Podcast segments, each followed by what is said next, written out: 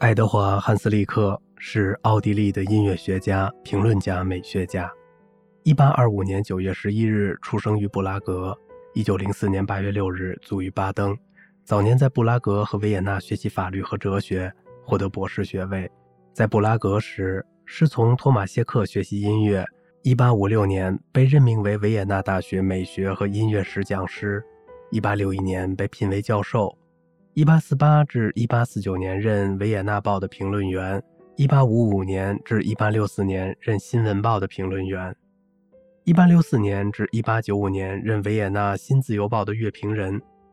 他是一八六七和一八七八年巴黎博览会及一八七三和一八九二年维也纳博览会音乐部的评审员。一八九五年退休。汉斯利克提倡纯音乐的理论。认为音乐就是音响运动的形式，奠定了近代自律论音乐美学的理论基础。他反对浪漫主义美学的激情论和启蒙主义者认为语言音调决定音乐表现力的观点。他以康德派的赫尔巴特的美学观点为依据，坚持形式主义美学的立场，反对瓦格纳和李斯特。当时引起了安布罗斯、豪泽格尔等人的反对。他的观点对西欧的音乐学有很大的影响。是里曼和阿德勒的音乐风格理论的基础，其影响今日犹存。但在他具体评价音乐现象时，却未能坚持自己的美学原则。他推崇巴赫、亨德尔，尤其是贝多芬。他认为舒曼是贝多芬以后最杰出的作曲家，赞扬同时代的勃拉姆斯，欣赏比赛的卡门。他有多方面的艺术修养，文笔隽永。他的著作是研究19世纪西欧美学思想的丰富资料。主要著作有《论音乐的美》《维也纳音乐会史》《现代歌剧》和《我的生平》等等。汉斯利克这个人令人生畏，而且极具影响力。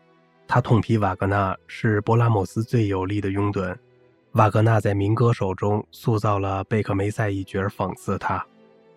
瓦格纳在回忆录中写道：“我不得不为斯坦特哈特纳一家大声朗读民歌手，就像在其他地方一样。”因为最近汉斯利克博士对我有些好感，我以为请他来是正确的选择。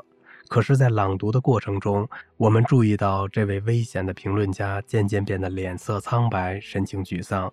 大家根本无法说服他听完全剧，只记得他走时相当恼怒。我的朋友们一致认为，汉斯利克将整个剧本视为对他的讽刺，而接到这样的邀请是一种侮辱。